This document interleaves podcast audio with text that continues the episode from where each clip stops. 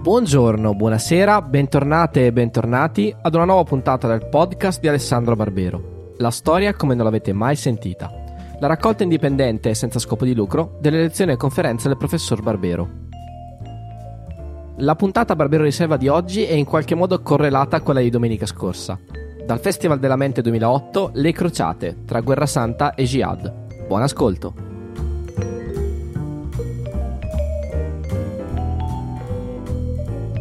Buonasera.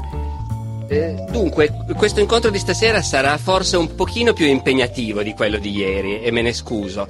Nel senso che ieri abbiamo, vabbè, abbiamo gettato alcuni parametri complessivi per orientarci in un fenomeno complicato come quello delle crociate e poi abbiamo anche cercato di raccontare, che del resto è, è il mandato che mi è stato dato, eh, raccontare le crociate.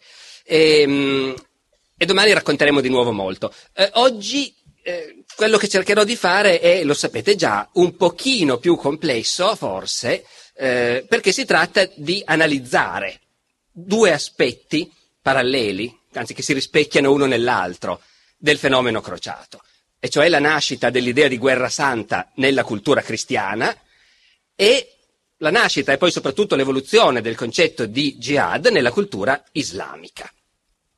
Come capite rischio di mettermi nei guai, sono cose abbastanza delicate e quindi mi scuserete se faccio una premessa. E la premessa è questa. Eh, mi capiterà di usare e di fare riferimenti ai testi sacri delle grandi religioni, naturalmente. Farò dei riferimenti all'Antico Testamento, pochissimi forse al Nuovo, e farò dei riferimenti al Corano. Questi sono testi che i credenti naturalmente ritengono siano la parola di Dio, la parola del Signore, come si dice nella liturgia cattolica cose dettate da Dio agli uomini attraverso i profeti. Io naturalmente toccherò questi testi prescindendo dal fatto se ci si debba o meno credere come parole del Signore. Tra l'altro le opinioni divergono, nel senso che l'Antico Testamento, come forse sapete, è considerato parola del Signore da tutte le grandi religioni. L'Antico Testamento è considerato voce di Dio che parla ai profeti, dagli ebrei, dai cristiani e anche dai musulmani dal momento che il Corano è largamente radicato nell'Antico Testamento. Il Nuovo Testamento è considerato parola di Dio solo dai cristiani, ma non dagli ebrei e neanche dai musulmani. Il Corano è considerato parola di Dio dai musulmani, ma non dagli ebrei e neanche dai cristiani. Ora, io qui tratterò questi testi da storico, ovviamente, ognuno in cuor suo può sapere se crede o meno che quella sia la parola di un Dio creatore, ma penso che possiamo essere tutti d'accordo sul fatto che l'Antico Testamento, il Nuovo, il Corano sono stati messi per iscritto in un certo momento storico da uomini che se li sentivano dettare nella testa e che li hanno scritti con le parole della loro lingua e della loro epoca. E credo anche che possiamo essere tutti d'accordo che questi testi poi hanno continuato nei secoli e nei millenni a influenzare il modo di pensare e il modo di agire dei fedeli delle grandi religioni monoteiste. Non però sempre allo stesso modo. Ecco, se dovessi riassumere in una sola par- frase quello che stasera cercherò di far vedere è che l'insieme dei precetti o degli esempi contenuti nei testi sacri di una religione, a seconda dei momenti storici ha potuto essere interpretato in modo molto diverso, preso alla lettera, oppure invece interpretato in modo allegorico, eh, letto e riletto e ripetuto con molta insistenza o invece messo da parte quasi dimenticato. Ecco, questa è una dimensione storica delle grandi religioni e del loro rapporto con i testi sacri che secondo me è molto importante che abbiamo presente. Bene, mi scuserete per questa noiosa premessa. Veniamo al dunque. Parliamo, parliamo di cristiani e guerra santa. Il punto di partenza è che i primi cristiani rifiutavano assolutamente l'idea che si potesse fare la guerra, che si potesse fare il soldato come mestiere, che si potesse dunque fare un mestiere che inevitabilmente prima o poi ti obbliga a uccidere. Per i primi cristiani, e parlo dei cristiani dei primi secoli, dei secoli delle persecuzioni e delle catacombe, il rifiuto del servizio militare era un punto d'onore, un punto fermo della loro fede, ed è uno dei motivi, fra l'altro, per cui erano perseguitati. Le grandi persecuzioni che colpiscono a più riprese i cristiani nel mondo imperiale romano e poi più in generale la diffidenza del governo imperiale verso questa gente che si percepisce sempre anche con gli imperatori che noi poi magari ammiriamo di più, Traiano, Marco Aurelio, ma che quando si tratta di cristiani invece hanno un atteggiamento appunto di diffidenza e di disprezzo preconcetto sorprendente. Ecco. Questo è dovuto in gran parte proprio all'effetto sovversivo di questo rifiuto del servizio militare. A dirla tutta, apriamo piccolissima parentesi, c'era anche un altro motivo. Sono due in fondo. L'altro motivo è che nell'impero si dava molta enfasi alla divinità dell'imperatore e alla necessità che tutti i buoni cittadini riconoscessero l'imperatore come una divinità facendo dei sacrifici per l'imperatore. Questo era, come dire, un minimo comune denominatore. Uno a casa sua poteva adorare gli dei che voleva, ma in quanto cittadino dell'impero doveva fare il sacrificio all'imperatore in pubblico. I cristiani e gli ebrei, ma gli ebrei sono un caso particolare, un piccolo popolo che non fa proseliti, che se ne sta nel suo paese o nelle sue piccole comunità comunque. Gli ebrei e i cristiani rifiutano questa cosa. E mentre con gli ebrei, bene o male, si arriva a dei compromessi, i cristiani che crescono, si diffondono in comunità sempre più ampie, fanno proseliti, ecco, spaventano molto. Il motivo forse principale, a dire il vero, delle persecuzioni più dure, lo si vede negli atti delle persecuzioni, negli atti dei processi, è proprio questo. Si vedono i procuratori che hanno il cristiano davanti e gli dicono ma fallo questo sacrificio. Io non posso. Ma cosa ti costa? È un gesto. È un gesto da buon cittadino, tu puoi credere quello che vuoi, fallo. Non posso. Guarda che ti devo mettere a morte. Non posso. Fallo. No. E i procuratori condannano a morte. Ma l'altro motivo, fatta molto lunga ma chiudiamo, è che i cristiani fermamente rifiutano il servizio militare e questo nell'impero romano è un atteggiamento sovversivo perché l'impero romano è basato sulla guerra e soprattutto nel tardo impero, Diocleziano per esempio, uno dei grandi persecutori dei cristiani, Diocleziano è anche quello che rimette in piedi un servizio militare obbligatorio, come quasi non c'era più prima, che impone delle leggi severissime per cui i figli dei soldati devono fare il soldato, perché questo modo di bloccare, di cementificare la società, ognuno fa il mestiere del padre, è percepito come l'unico modo per arginare il crollo, la dissoluzione dell'impero. Allora, in quell'impero pieno di gente che per obbligo legale deve fare il soldato, si diffonde questa religione che invece dice no, tu il soldato non lo puoi fare. E si diffondono fra i soldati queste idee e ci sono i soldati e gli ufficiali che si dimettono. E però non possono dimettersi, troppo comodo. E vanno al martirio. Molti dei cosiddetti santi militari che fanno parte del pantheon dei santi cristiani, San Sebastiano, tanti altri, sono militari che sono stati martirizzati perché hanno voluto lasciare il servizio militare. Poi il paradosso, se vogliamo, è che in altre epoche spesso sono diventati patroni di reggimenti o di cose del genere, in quanto santi militari, appunto, rappresentati con le armi. Ma loro sono andati alla morte, sono diventati santi, perché pensavano che la loro religione gli proibisse di fare il soldato. Bene, questo atteggiamento estremistico però cambia da un giorno all'altro nel momento in cui cessano le persecuzioni e l'impero romano riconosce la religione cristiana lo sapete tutti, è con Costantino all'inizio del IV secolo. Nel momento in cui l'imperatore dichiara ufficialmente che i cristiani sono buoni sudditi come gli altri, sono liberi di praticare la loro fede come vogliono e tutto sommato ben presto si comincia anche a capire che sono anche un po' più uguali degli altri perché l'imperatore li apprezza e li favorisce e l'imperatore stesso è vicino alle loro posizioni e dopo Costantino tutti gli imperatori saranno cristiani tranne uno, Giuliano, che non per niente i cristiani hanno chiamato Giuliano l'apostata, cioè quello che ha rinnegato la fede, ecco.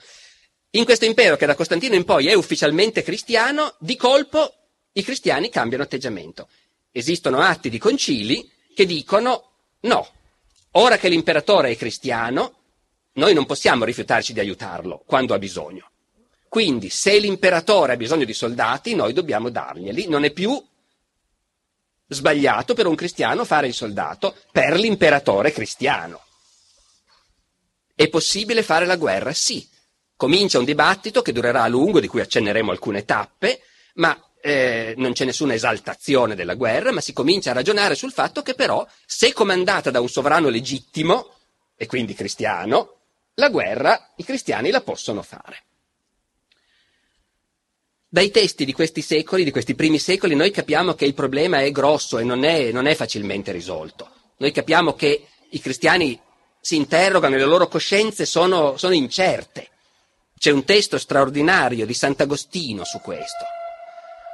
Inizio V secolo, siamo ormai cent'anni dopo Costantino.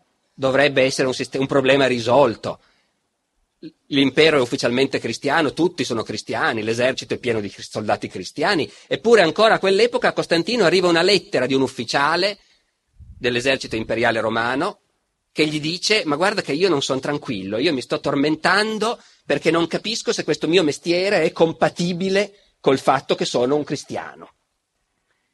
E Agostino dà una risposta contraddittoria. Cioè dà una risposta in cui noi vediamo il suo ragionamento come se parlasse, a volte lo facciamo, no? di parlare a voce alta per chiarirci le idee. Lui scrive e dice, comincia così. Non si può pensare che piaccia a Dio chi presta servizio militare e porta le armi. La prima cosa che gli viene in mente è ancora quella. Talmente è forte l'idea che c'è il comandamento non uccidere e quindi le armi non si possono portare. Però Agostino immediatamente si rende conto che questa è una bella teorizzazione, ma il mondo va da un'altra parte. E per fortuna, diciamo così, in realtà i testi sacri della sua religione gli offrono anche degli elementi per ridiscutere il problema. Infatti, come continua subito dopo, seconda frase di questa lettera di Agostino. Ma anche Davide portava le armi, il re Davide. Vedete che viene fuori subito l'Antico Testamento. Nel nuovo avrebbe fatto più fatica, è vero che Gesù a un certo punto dice non sono venuto a portare la pace ma la spada. Però su cosa veramente abbia voluto dire non si è smesso di discutere. Nell'Antico Testamento è molto più facile, i re degli ebrei fanno la guerra e massacrano i nemici, ed è Dio che gli ha detto di farlo. Anche Davide portava le armi e moltissimi altri uomini giusti di quel tempo. Dopodiché Costantino, eh, Costantino Dio, eh, Agostino va avanti a ragionare su questo tema e finisce con una soluzione che è il meno peggio che abbiamo trovato noi uomini finora, perché ancora oggi credo che sia il meno peggio che si può dire. Eh, in certi casi è necessario, si fa la guerra per raggiungere la pace. Va detto che Agostino, mi fermo un attimo su di lui perché è uno insomma dei fondatori del, del pensiero cristiano, Agostino ha continuato anche in seguito a riflettere, a interrogarsi, a aggrovigliarsi su questa cosa e nelle opere della vecchiaia viene fuori con posizioni più nette. Sembra quasi che a un certo punto si sia stufato di eh, queste eterne discussioni. C'è un'opera in cui dice, ma cosa c'è da biasimare nella guerra? L'uccidere uomini che un giorno dovranno morire? Questo è un biasimo non degno di uomini religiosi.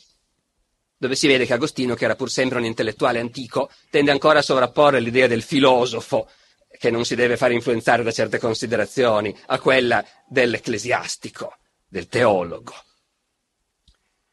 E poi prosegue appunto e mette più chiaramente a punto il pensiero che già abbiamo accennato prima. Cito, talvolta è necessario che i buoni facciano la guerra contro i violenti, per comando di Dio e del governo legittimo, costretti dalla situazione al fine di mantenere l'ordine. Dunque fare la guerra può essere legittimo. Siamo, ben inteso, ben lontani dal dire che è una bella cosa. Siamo su posizioni che dicono sì, ci addolora, ci tormenta, ci aggroviglia, però non possiamo non riconoscere che a questo mondo può essere necessario farla. Il che non vuol dire che si possa allegramente uccidere in guerra, perché c'è questa contraddizione molto curiosa. A me, che studio queste cose da tanto tempo, riesce tuttora difficile capire in pratica come facessero. Eh, in sostanza, per tutto l'alto medioevo, quindi fino all'anno 1000, fino alla prima crociata quasi, la Chiesa cristiana dice la guerra è legittima se è richiesta da un sovrano legittimo, però uccidere in guerra è comunque peccato e richiede la confessione e la penitenza. Ora tenete presente che nel primo millennio il cristianesimo dà alla confessione e alla penitenza un carattere molto diverso da quello che ha assunto poi più tardi. All'epoca la confessione, per esempio, era pubblica. Non c'era il confessionale in cui in segreto io confesso i miei peccati al sacerdote. La confessione era pubblica, si faceva davanti alla comunità e c'era un, una forte insistenza sul fatto che quando hai peccato, per essere riaccolto nella comunità dei fedeli, devi fare una penitenza anch'essa pubblica. Penitenza che può essere un periodo di digiuno e cose di questo genere. La cultura cristiana del primo millennio è tutta intessuta di riflessioni su quali penitenze bisogna dare per quali peccati, quali sono le colpe più gravi, vengono scritti manuali, e noi sappiamo queste cose per nostra fortuna, perché loro scrivevano dei manuali, dei manuali per i confessori che dicevano, insomma, a seconda della colpa, quale penitenza bisogna dare. E noi in questi manuali vediamo i confessori dell'Alto Medioevo, dell'epoca delle invasioni barbariche, poi di Carlo Magno, e poi fino all'anno 1000, che si interrogano e non hanno tutte le stesse opinioni. Eh, c'è chi dice sì, uccidere in guerra eh, è, certamente è un peccato, ci sta scritto non uccidere, però non è un peccato grave. Ecco, ci sono le attenuanti, quindi chi uccide in guerra deve fare penitenza naturalmente, però ecco, tre giorni di digiuno per esempio. Altri confessori ritengono che la cosa sia più seria e ci sono manuali che dicono no, chi ha, fatto, chi ha ucciso, eh, anche se per una giusta causa, comunque non può andare in chiesa, per esempio, per un certo periodo, deve tenersi lontano dai riti sacri, dalla messa, dalla comunione per parecchio tempo. Eh, e poi ci sono anche quelli più moderni, viene da dire, che dicono ma no, se la guerra è legittima, allora anche uccidere in guerra non può essere peccato, non è peccato. Quindi la Chiesa, sto parlando della Chiesa occidentale, la Chiesa cattolica latina, è divisa. Eh, fino all'anno 1000, fino all'epoca della prima crociata, ci sono episodi in cui vengono celebrate battaglie eh, ricordate con gratitudine perché lì si è riusciti a non uccidere quasi nessuno. Ecco, i vincitori sono stati moderati, non hanno ammazzato i nemici che fuggivano e poi con qualche giorno di penitenza, insomma, si è chiusa la cosa in bellezza. Eh, Vorrei sottolineare, anche se ne so pochissimo, però, che la Chiesa greca, quella che noi chiamiamo la Chiesa ortodossa, la Chiesa orientale, che in questi secoli ha rapporti sempre più allentati, sempre meno forti con la Chiesa latina e con il papato, e con la Chiesa greca rimane invece molto più rigida. La Chiesa greca continua a pensare che uccidere in guerra, anche se può essere legittimo, però è un peccato grave e si parla, per esempio, di tre anni di esclusione dalla messa e dalla comunione per chi ha ucciso in guerra.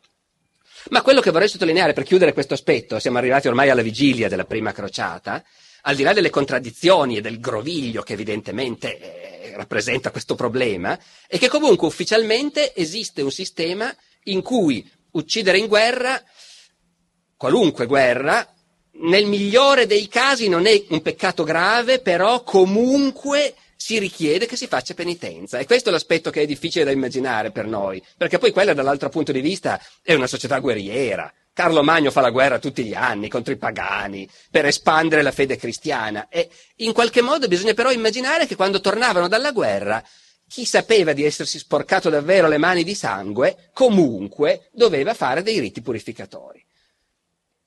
Se vogliamo la possiamo risolvere pensando che in molte religioni sono richiesti riti purificatori anche per cose che non sono colpe, che ne so, il ciclo femminile per esempio, no? che però eh, dopo, la donna che l'ha avuto deve purificarsi prima di poter tornare ai riti religiosi. Questo succede eh, in vari ambiti e così si può pensare che per i nostri antenati dell'Alto Medioevo chi è ucciso in guerra è impuro comunque, magari non è una colpa, ma è impuro, si deve, deve fare penitenza.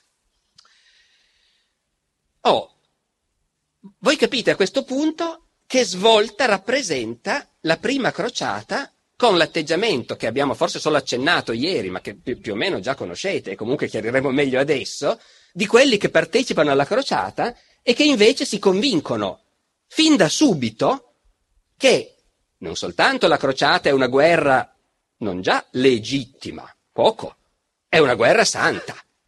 È una guerra che non è soltanto permessa, ma è addirittura doverosa ed è bella. E, secondo punto, quelli che ci vanno si convincono molto rapidamente che ammazzando i nemici in una guerra come quella non si commette nessunissimo peccato, ma anzi si fa qualche cosa che ti garantirà il paradiso. Ecco, la svolta, come vedete, è veramente drammatica. Qui c'è davvero una cesura nella storia del cristianesimo e dell'Occidente, eh, di quelle su cui vale la pena di fermarsi. È una svolta questo è molto curioso, che sembra quasi imposta dal basso, dalla mentalità collettiva. Perché all'inizio la Chiesa, quando bandisce la crociata, sì, va molto in questa direzione, però con delle cautele. Papa Urbano II quando nel 1095 comincia a predicare e a chiedere ai cristiani di prendere le armi e marciare contro i turchi e andare a conquistare Gerusalemme, Papa Urbano II dice, ed è già molto, eh, sia chiaro, per tutti quelli che partiranno, se incontreranno la morte in viaggio o in battaglia contro gli infedeli, vi sarà l'immediata remissione dei peccati, che io accordo per l'autorità che Dio mi concede. Come vedete da un lato è molto, il Papa si sta prendendo una responsabilità molto grossa, si sta prendendo la responsabilità di dire chi partecipa a questa impresa per il solo fatto che partecipa, se muore avrà la remissione dei peccati.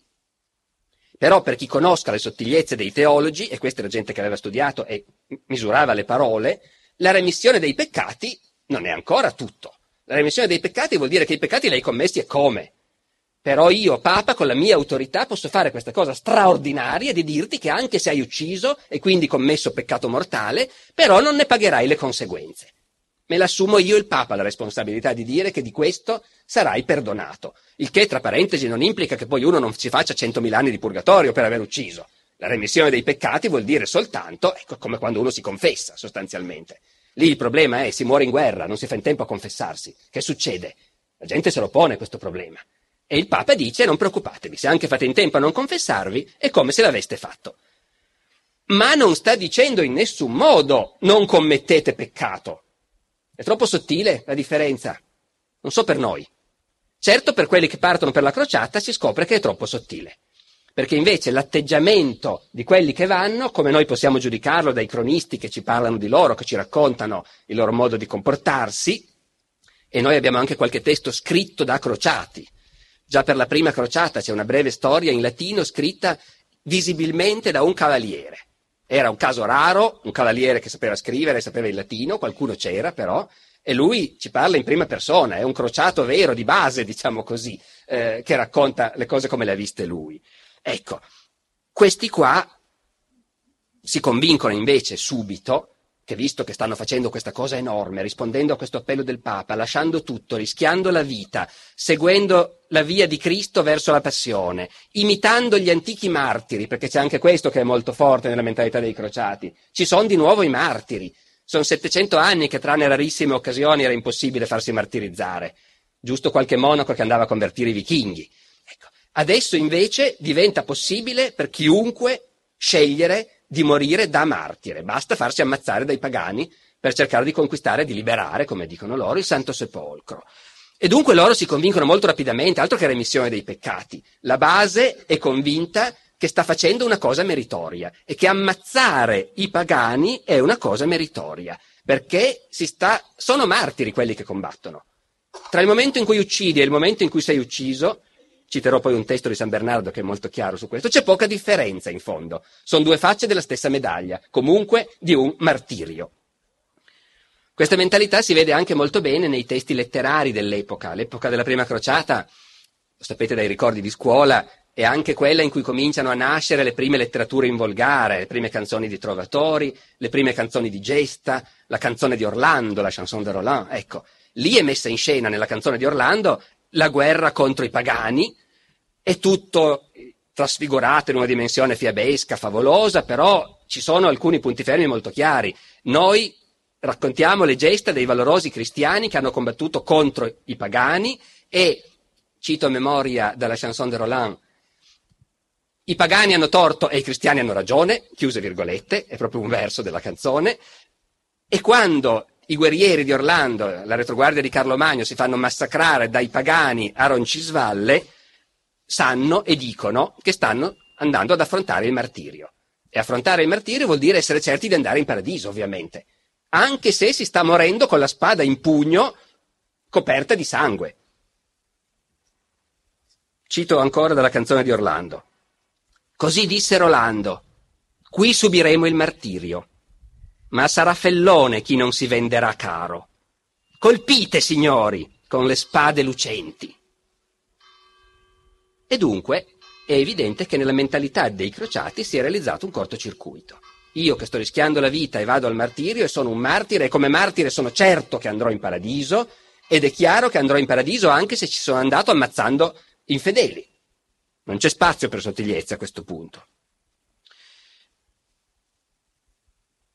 Se vogliamo possiamo aggiungere una piccola eh, appendice.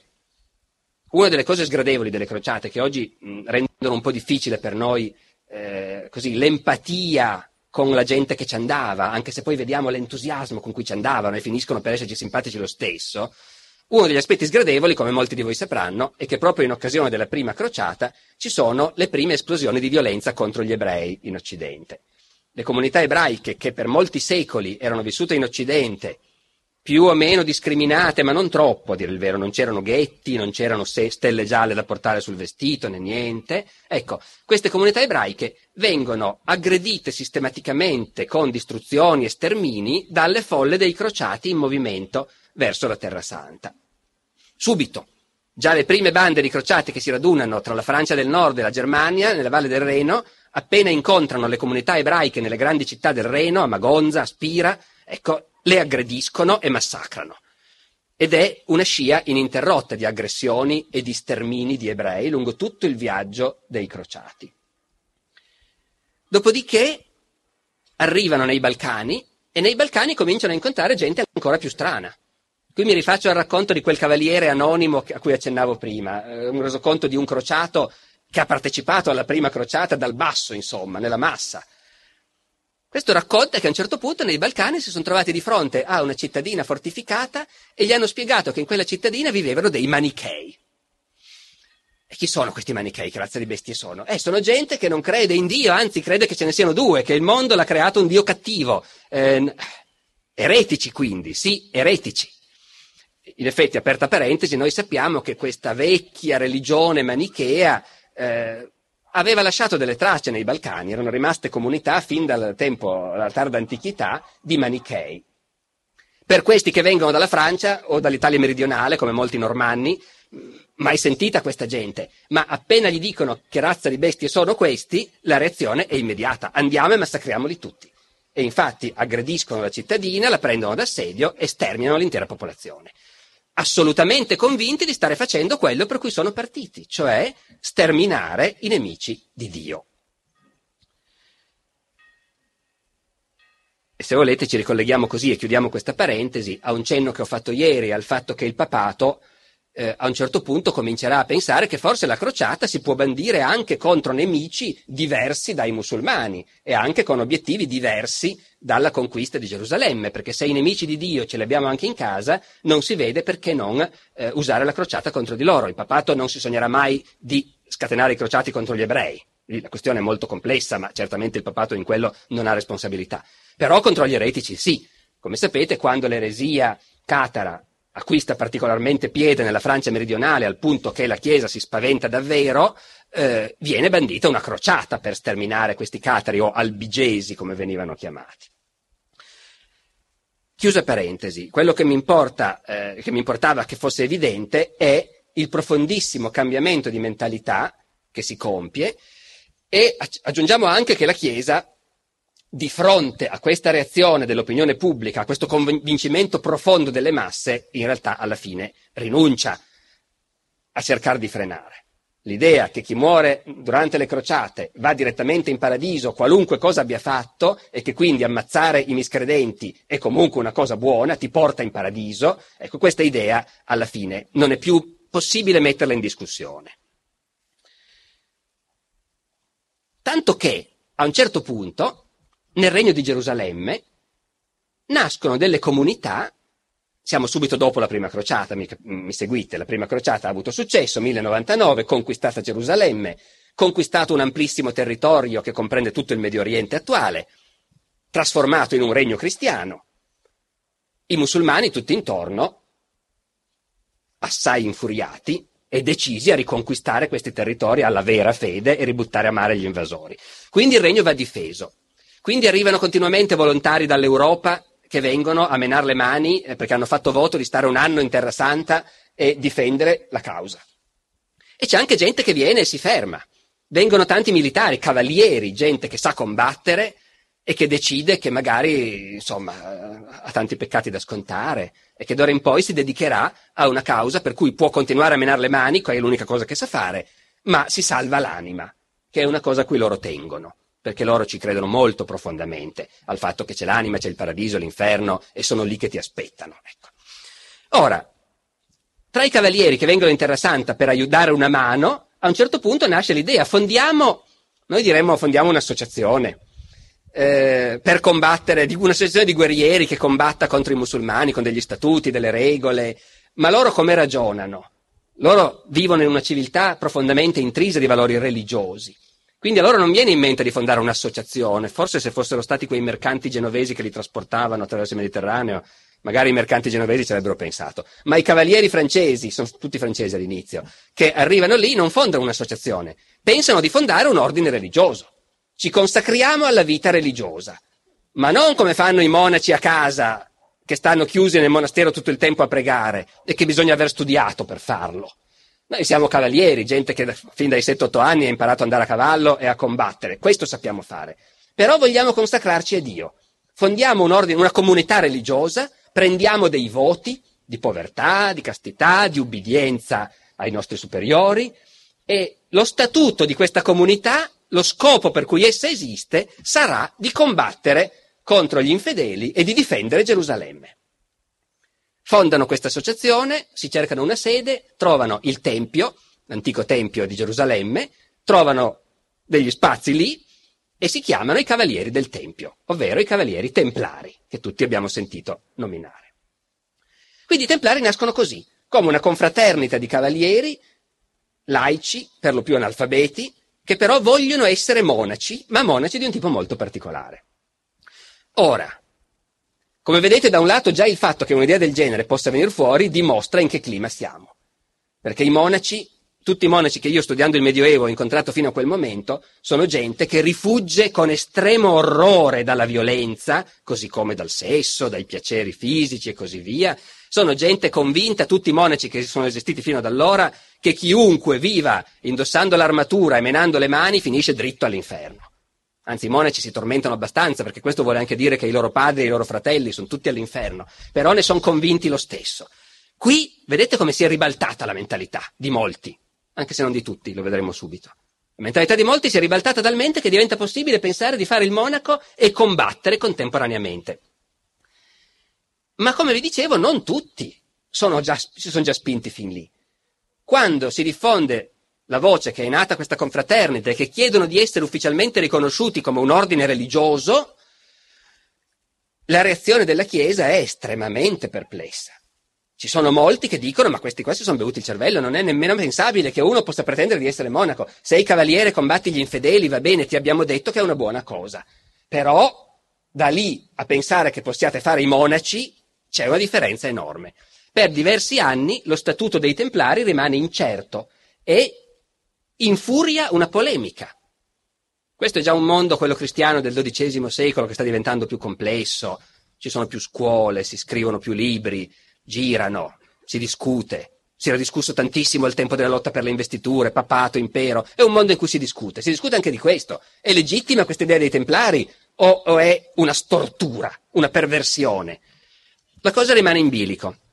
Finché non interviene uno dei religiosi più famosi dell'epoca, San Bernardo, San Bernardo di Clairvaux, o di Chiaravalle, se volete dirlo in italiano, che è uno dei il leader in quel momento, non il fondatore, ma il leader dell'ordine più agguerrito, dell'ordine monastico più agguerrito che esiste in quel momento, i cistercensi. I cistercensi sono dei benedettini che interpretano però la regola benedettina in senso molto austero, molto arduo, insistendo molto sulla durezza di vita, la penitenza, il lavoro, San Bernardo è un intellettuale noto in tutto il mondo cattolico, in tutta l'Europa latina, celeberrimo, i suoi trattati contano, quando lui si pronuncia su un argomento viene ascoltato, è un uomo estremamente aggressivo che ha ottenuto grandi privilegi per il suo ordine, che ha combattuto ferocemente certi avversari, è quello che ha cercato di far mettere in galera in tutti i modi Abelardo e i primi filosofi di Parigi che cominciavano a ragionare un po' troppo sulla fede religiosa anziché accontentarsi della mistica.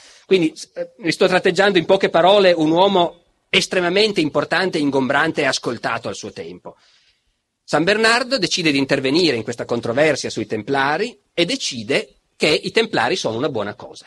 Hanno ragione loro per i tempi che stiamo vivendo, E naturalmente San Bernardo è anche uno che a un certo punto dice, eh, anche questo nostro mondo ha le sue notti e non poche. Quindi i tempi che stiamo vivendo sono quelli che sono, ma noi dobbiamo affrontarli. E per i tempi in cui stiamo vivendo, questi templari che vogliono combattere contro i nemici di Dio sono molto meglio di tutti quei cavalieri che vediamo intorno a noi, che combattono fra loro, combattono per saccheggiare, per arricchirsi, per opprimere i poveri. Questi sono molto meglio. E quindi questa nuova cavalleria deve essere sostenuta, promossa. Vogliono essere monaci, lo siano.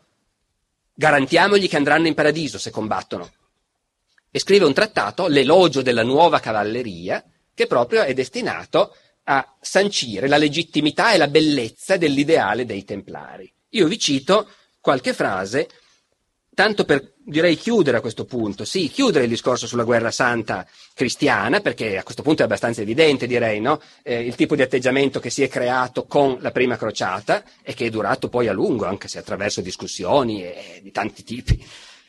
Però chiudiamo con, leggendo San Bernardo. I cavalieri di Cristo, che sono i templari, combattono con sicurezza le battaglie del Signore, senza timore e senza peccato quando uccidono il nemico. 50 anni prima non aveva detto questo, naturalmente, Urbano II, adesso invece senza peccato. La morte data o ricevuta, vedete che è la stessa cosa, la morte data o ricevuta per il Cristo non comporta peccato alcuno e merita anzi grande gloria. Il templare accetta con bontà la morte del nemico, a titolo di riparazione, e ben più volentieri dona se stesso quando cade in battaglia. Con serenità uccide, con serenità muore, e se uccide rende un servizio al Cristo.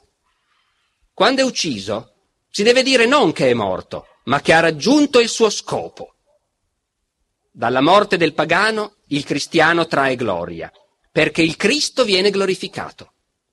Ma quando è il cristiano a morire, allora splende ancor più viva la generosità divina, perché il re chiama a sé il cavaliere per donargli la ricompensa.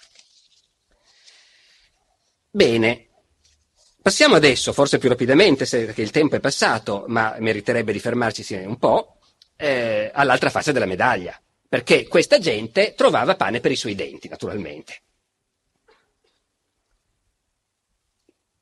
Il concetto di jihad è un concetto che è presente in diversi brani del Corano, non senza contraddizioni. Il Corano è un libro ricco di contraddizioni, come qualcuno forse saprà. Eh, ci sono addirittura dei versetti che poi risultano ufficialmente abrogati da versetti successivi, per esempio. Eh, ma lasciamo stare questo. In realtà poi il concetto di jihad, se uno va a vedere, emerge abbastanza chiaramente dalle diverse allusioni che il Corano fa a questo tema. Eh, jihad in realtà è soltanto una parte di un'espressione complessiva che suona qualcosa come jihad fisabilillah e vuol dire combattere sulla via di Dio. Non mi fermo perché se ne parla spesso, ne parla spesso Franco Cardini, per esempio, qualcuno l'avrà sentito, sul fatto che in realtà tradurre jihad con combattere può essere discutibile, che forse oltre a combattere c'è un'accezione più ampia di sforzarsi, dare tutto se stessi. Non mi fermo su questo, anche perché non sono uno specialista, e poi comunque l'accezione di combattere, che è quella che qui ci interessa, in ogni caso emerge da diversi brani del Corano. Eh, accennerei soltanto una cosa. Combattere sulla via di Dio. Io proprio preparando questa, questi incontri sono andato a rileggere dei testi appunto crociati e sono rimasto colpito vedendo proprio in quel famoso Cavaliere Anonimo che ho già citato più volte, che è un testo bellissimo, come questo crociato di base ha recepito la predicazione di Urbano II. Scrive all'inizio della sua opera questo crociato, che cito per l'ultima volta, poi parliamo di musulmani, che Urbano II disse ai fedeli che chi voleva salvare la sua anima non esitasse a intraprendere con umiltà la via del Signore. Ecco, c'è qualcosa di comune alla mentalità di questa gente che da una parte e dall'altra comunque sente fortemente questo richiamo a seguire, a intraprendere una via, non è il cammino di Compostela del professore Di Freddi naturalmente, a intraprendere una via su cui i fedeli devono marciare e correre il rischio di morire naturalmente. Ecco, questo parallelo non l'avevo mai visto, mi ha colpito mentre preparavo questo incontro e volevo accennarlo. Dopodiché, cosa dice il Corano sulla guerra santa, sul jihad?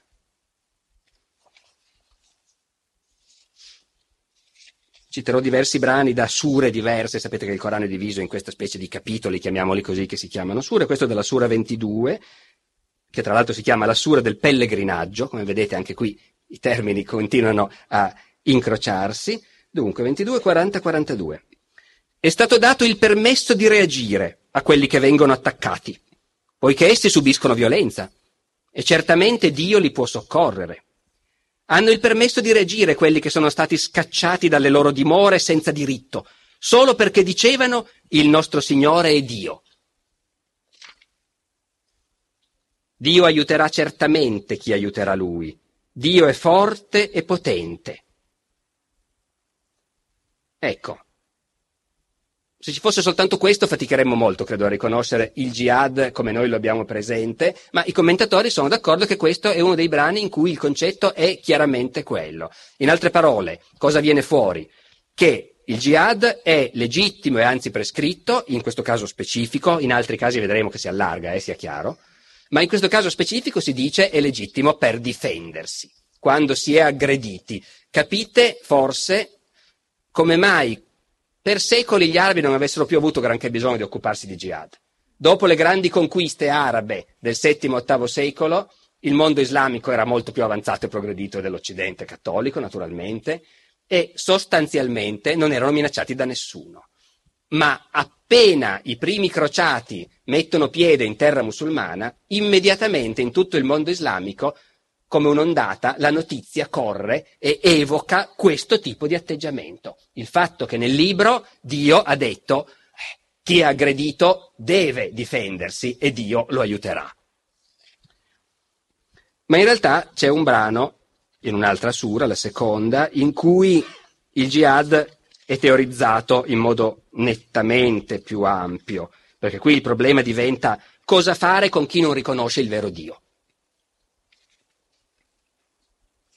E qui ci sono i brani, devo dire anche il singolo versetto più inquietante in assoluto che sia contenuto nel Corano su questo, e come sempre succede poi delle correzioni, degli aggiustamenti, degli elementi di moderazione. Combattete nella via di Dio contro coloro che vi faranno la guerra. Però non eccedete, poiché Dio non ama quelli che eccedono.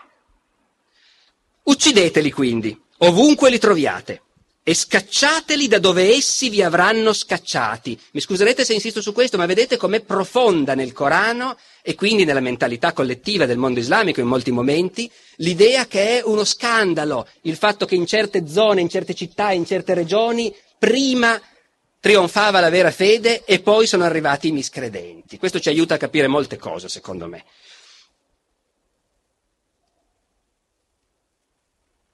Però non li combattete presso il Tempio sacro, a meno che essi non vi attacchino in quello. E se essi vi attaccheranno, uccideteli. Tale è la ricompensa dei miscredenti.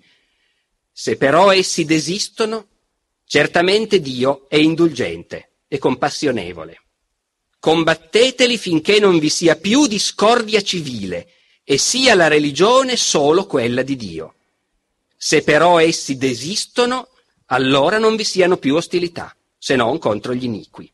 Ecco, qui c'è tutta la contraddittorietà, mi permetto di chiamarla così, eh, feconda sotto certi aspetti spesso, ma comunque indis- anche inquietante, del, della concezione coranica della guerra santa, dove si insiste molto fortemente che la guerra deve essere fatta innanzitutto contro chi ci aggredisce, però poi la sola esistenza di gente che nega Dio è sentita come un'aggressione.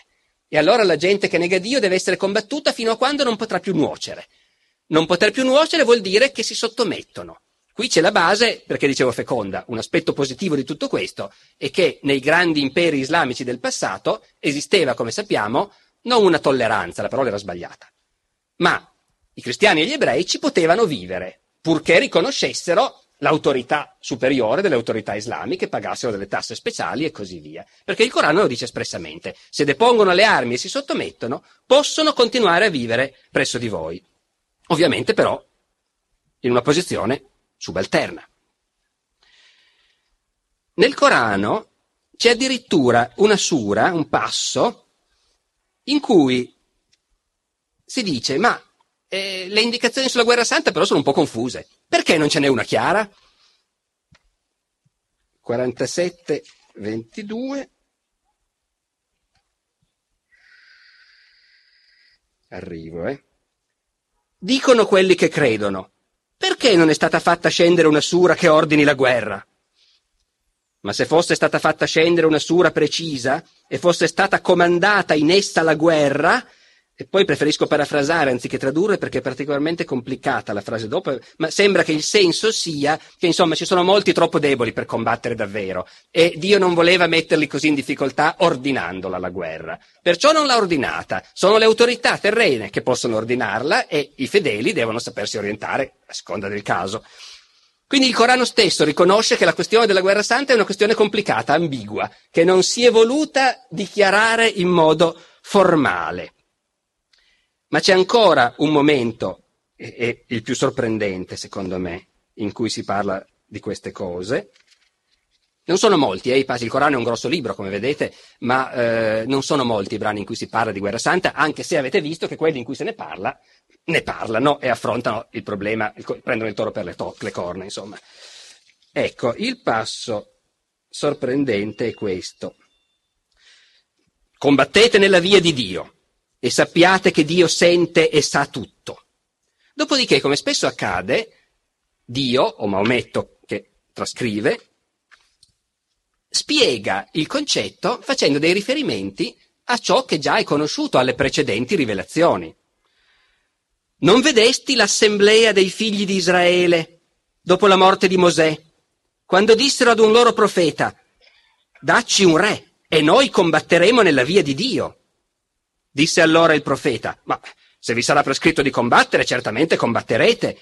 E quelli risposero, ma come potremmo non combattere nella via di Dio, visto che siamo scacciati dalle nostre case e dai nostri figli? E però quando fu loro prescritto di combattere, essi volsero le spalle, tranne pochi di loro. Però Dio conosce gli iniqui. E continua raccontando che effettivamente il profeta diede agli ebrei un re, Saul, e Saul li portò in guerra, e fecero la guerra contro i loro nemici, i Filistei, e Davide uccise Golia, e così via. Ecco.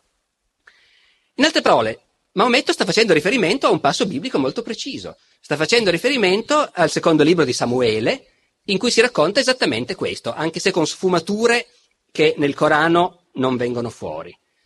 Nel secondo libro di Samuele si racconta che dopo che gli ebrei erano stati governati da Samuele, che però non aveva voluto farsi re, Ora che Samuele si avvicina alla morte e i suoi figli non sono in grado di assumere la successione, gli ebrei chiedono a Samuele di designare un re. E Samuele non vuole. E dice, ma lo sapete cosa vuol dire avere un re? Prenderà i vostri figli per condurli in guerra, prenderà i vostri buoi, vi, fa, vi farà pagare le tasse, eccetera. E gli ebrei dicono, no, noi vogliamo essere un popolo come tutti gli altri. Com'è che dicono? Avremo un re che ci governerà che uscirà alla testa dei nostri soldati e combatterà le nostre battaglie. Samuele va da Dio e gli dice, ma guarda che questi vogliono un re. E Dio gli dice, vabbè, se proprio lo vogliono, accontentali. E Samuele designa Saul. Ora, qual è il punto? Che questo brano nel libro di Samuele è ambiguo, perché non è chiaro che avere un re e seguirlo in guerra sia una bella cosa. Anzi, sembrerebbe che Samuele la pensi diversamente, li sconsiglia. Però poi è anche vero che quando questo re arriva, ed è un re infatti che traligna, Saul, però dopo di lui ci sarà Davide, ci saranno i re di Israele, e gli ebrei combatteranno tutta una serie di guerre che la Bibbia presenta come guerre sacrosante e vittoriose. Ecco, come vi dicevo, Maometto conosce bene la tradizione ebraica e cristiana quando ha le sue rivelazioni e eh, detta le sue idee e riprende largamente le cose che gli servono. Qui riprende semplificando un po'. Il fatto che nel libro di Samuele questa guerra non sia così chiaro se è giusta o no, qui cade. Per Maometto combattere i nemici di Dio è giusto e Dio l'ha già detto tante volte, l'ha detto ai profeti degli ebrei e adesso lo sta ridicendo a Maometto. Ecco, credo che ce ne sia abbastanza per riflettere, insomma, sulla complessità di queste fedi religiose che si sono intrecciate fra loro e su come sia complesso poi il problema di quanto i credenti debbano seguire i precetti eh, aggiungerei un'ultima cosa, appunto da storico, da storici noi ci rendiamo conto che i testi sacri sono sempre quelli, ma le diverse epoche li interpretano ciascuna a suo modo. Come vi dicevo, nel mondo islamico di guerra santa si era parlato pochissimo nel IX, X, XI secolo. Ma appena arrivano i crociati, già durante la prima crociata, alla prima battaglia persa dai musulmani in cui molti cadono, molti fuggono, i crociati li inseguono e i primi cronisti arabi che raccontano questa vicenda già scrivono solo un gruppo di mujahideen tenne fermo. Mujahideen, cioè i combattenti della guerra santa, naturalmente. No? Eh, eh mujahideen, tra l'altro, scusate il dettaglio, viene direttamente da jihad, la radice di jihad con il prefisso mu che indica le persone che fanno qualcosa e quindi i mujahideen sono quelli che fanno il jihad. Solo un gruppo di mujahideen tenne fermo e si batté per acquistar merito presso Dio e cercare il martirio. I franchi ne uccisero a migliaia e così via. Ecco. Eh, la reazione è immediata. Io non so se questo ci possa aiutare a capire come mai queste persone che in fondo alla fine ragionavano in modo così simile, che adoravano lo stesso Dio, eh, anche se con regole diverse, e che avevano atteggiamenti mentali così simili, non so se questo ci aiuta a capire come mai le loro guerre erano così feroci. Lo erano. Una delle cose che colpiscono di più nei racconti delle prime crociate è vedere con quanta allegria i cronisti cristiani raccontano dei crociati che tornano vittoriosi con le teste dei turchi appese alle selle ma d'altra parte, oppure issate sulle picche, ma d'altra parte i cronisti arabi entusiasti raccontano di come i loro guerrieri tornano indietro con le teste dei cristiani appese alle selle. Ecco. Ehm, qualche storico che ha studiato a lungo le crociate ha finito per dire che l'argomento è un po' desolante e che eh, non è una delle pagine così più entusiasmanti della storia umana. Le crociate sono però anche il momento in cui, appunto, queste civiltà diverse anche se così legate senza saperlo, neanche loro lo sospettavano, quanto erano vicini, quanto erano legati. Queste civiltà diverse si incontrano e si descrivono a vicenda. E, e dunque domani eh, torneremo non più ad analizzare, ma a raccontare e racconteremo come chi non veniva dall'Occidente, chi viveva fuori, a Bisanzio o nel mondo islamico, vedeva i nostri antenati partiti con tutto questo bagaglio di idee che abbiamo cercato di evocare. Grazie. Grazie per aver ascoltato questa puntata del podcast di Alessandro Barbero. Nella descrizione dell'episodio trovate il link al sito del Festival della Mente, da cui viene questa lezione. Le altre puntate della serie sulle crociate le trovate pubblicate come puntate numero 35 e 37. Anche questo mercoledì ci sarà l'ormai consueto palco del mercoledì, in veste di edizione doppia perché avremo occasione di discutere anche della puntata della settimana scorsa. Ci troviamo sulla community Discord mercoledì sera alle 21. Informazioni su barberopodcast.it slash community. La musica è come sempre il George Street Shuffle di Kevin MacLeod in Competech.com pubblicato con licenza Creative Commons CC BY 4.0. Ci sentiamo la settimana prossima con una nuova puntata del podcast di Alessandro Barbero. Ciao!